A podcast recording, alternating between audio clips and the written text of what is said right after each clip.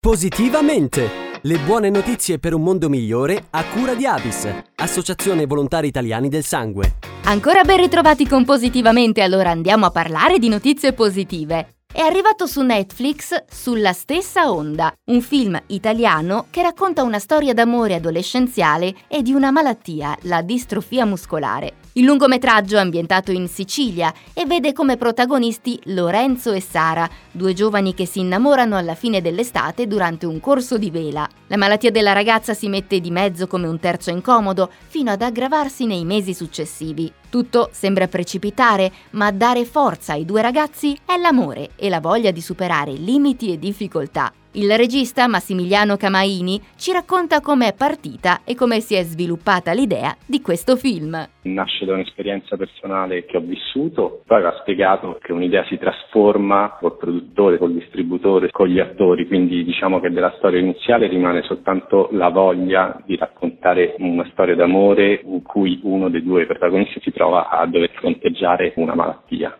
il messaggio di questa ragazza che affronta questa malattia è un messaggio positivo perché invita a non arrendersi, andare a cercare la felicità dove possiamo trovarla, cioè nel suo caso le possibilità sono minori, ma la sua tenacia la porterà a vivere una bella storia d'amore. Il tono era difficile, nel senso la possibilità, la fortuna di avere un distributore che ti manda praticamente da un giorno all'altro su tantissime televisioni in tutto il mondo impone anche un ragionamento sul tono, perché deve essere chiaramente un tono che sia apprezzato e apprezzato apprezzabile. Essendo poi un film molto radicato nella Sicilia, ho deciso di fare la scelta del cuore, cioè di, di raccontare nella maniera in cui sarebbe piaciuto a me vedere questo tipo di film.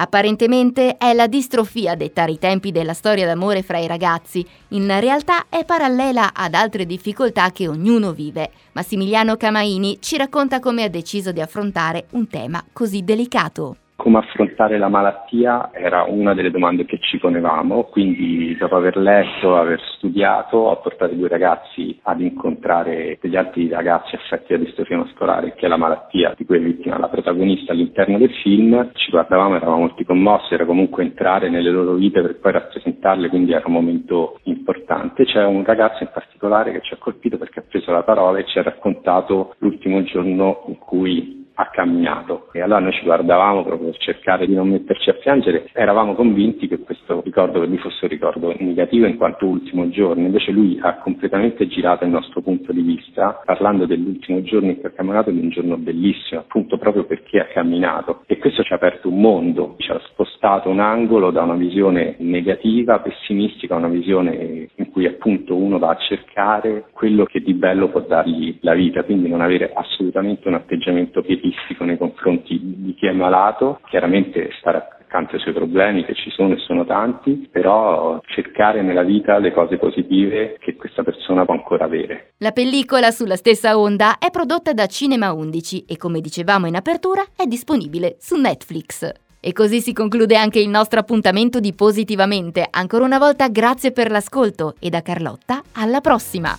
Positivamente! Le buone notizie per un mondo migliore a cura di Avis, Associazione Volontari Italiani del Sangue.